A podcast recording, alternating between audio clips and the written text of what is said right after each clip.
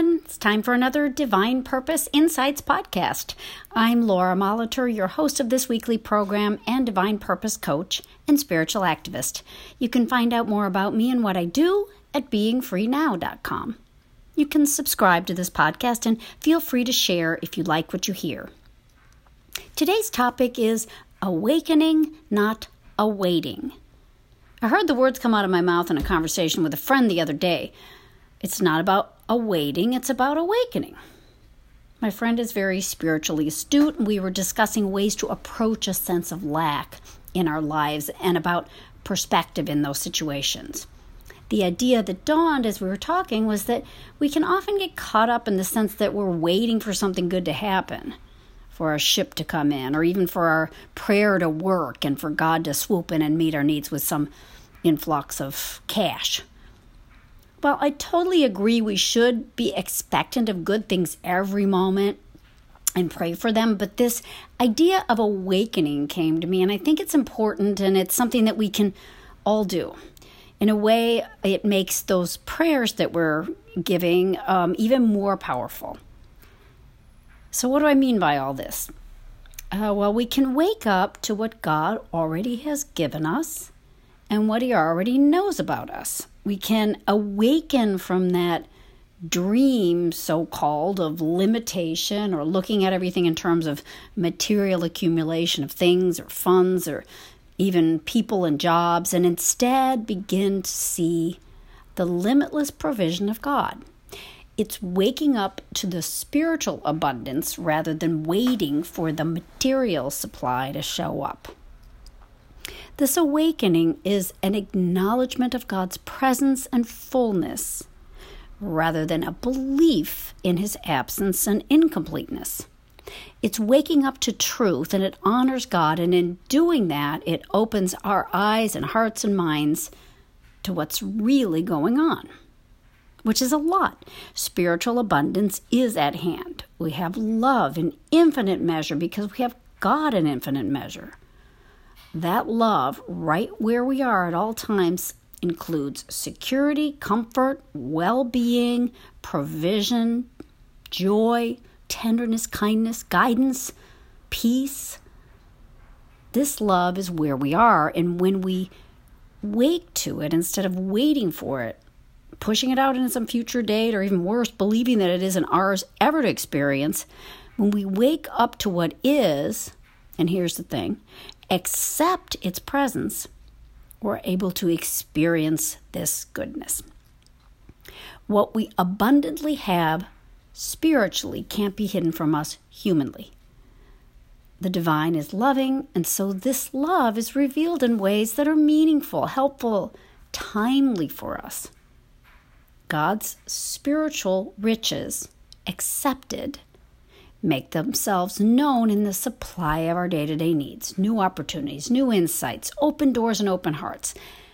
This awakening to our inheritance, our true inheritance, gives us the ability to accept it, to accept what's ours legitimately, and then to live it.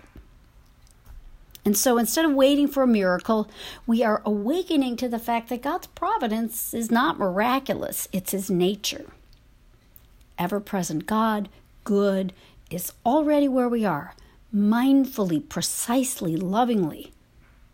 That's just God being God. And God being Father, Mother, love. We're receiving the heritage and inheritance due to the children of this loving, wise, attentive parent. And I think we'll discover that when we awaken to God's qualities at hand, with us, and in us, we find such a richness in this awareness that it becomes so much less about what we can see materially and more about what we're feeling, coming to know and appreciate spiritually deep within us.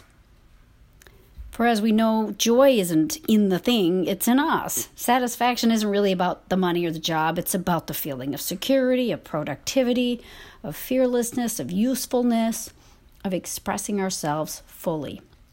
And we can start with those feelings, that awareness of what is true about us and about God's faithful promises to us, and feel that contentedness that's deep and real, and it isn't even reliant on the out, outward because it is it's felt within and then it, it stays with us.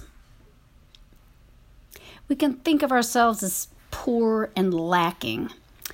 I know when I do this, it makes me feel really low and worthless and pitiable, and that becomes my reality. And I find I am just waiting for something outside of me to come in and make me feel better, or maybe even just to have someone come and feel sorry for me. But you know, when I do get pity at those times or feel self pity, it just doesn't really feel right either. Because you know why? Because it's not truth.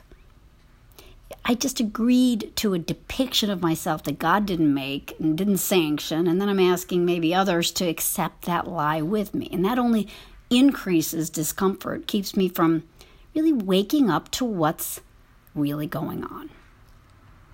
But when I begin I got to work at this. When I begin to think of myself as rich, as having enough good to be generous, I begin to see more and more good in my life. That's revealed in opportunities, unexpected funds, and in increased understanding. And when I say awakening to riches, that surely means waking up to our gifts, our confidence, our intelligence, our ability, our energy, talents, strengths, waking up to our values, our true beauty, grace, and effectiveness. It's waking up to the fact that we're not waiting for insights and answers and inspiration, but these answers and insights are already with us and in us. We have access to just what we need right now if we wake up to it and accept and utilize what's available. That means trusting that we know enough today to make this day shine, to progress, and to really flourish.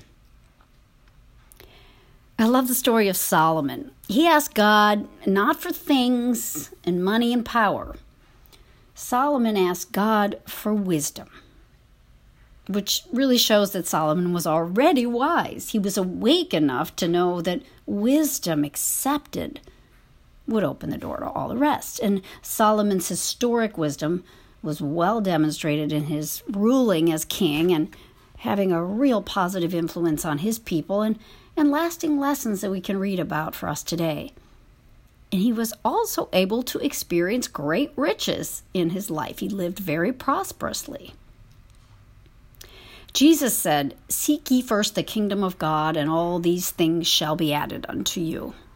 He also said, The kingdom of God is within you.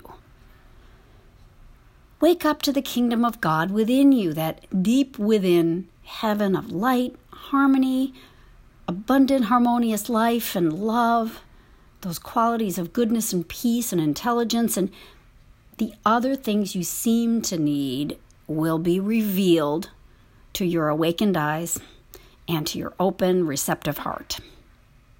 And there's no waiting. Wake up and see what's already yours.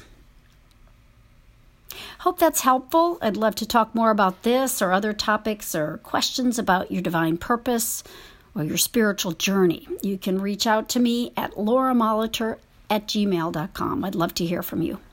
Have a great weekend. We'll see you next Friday.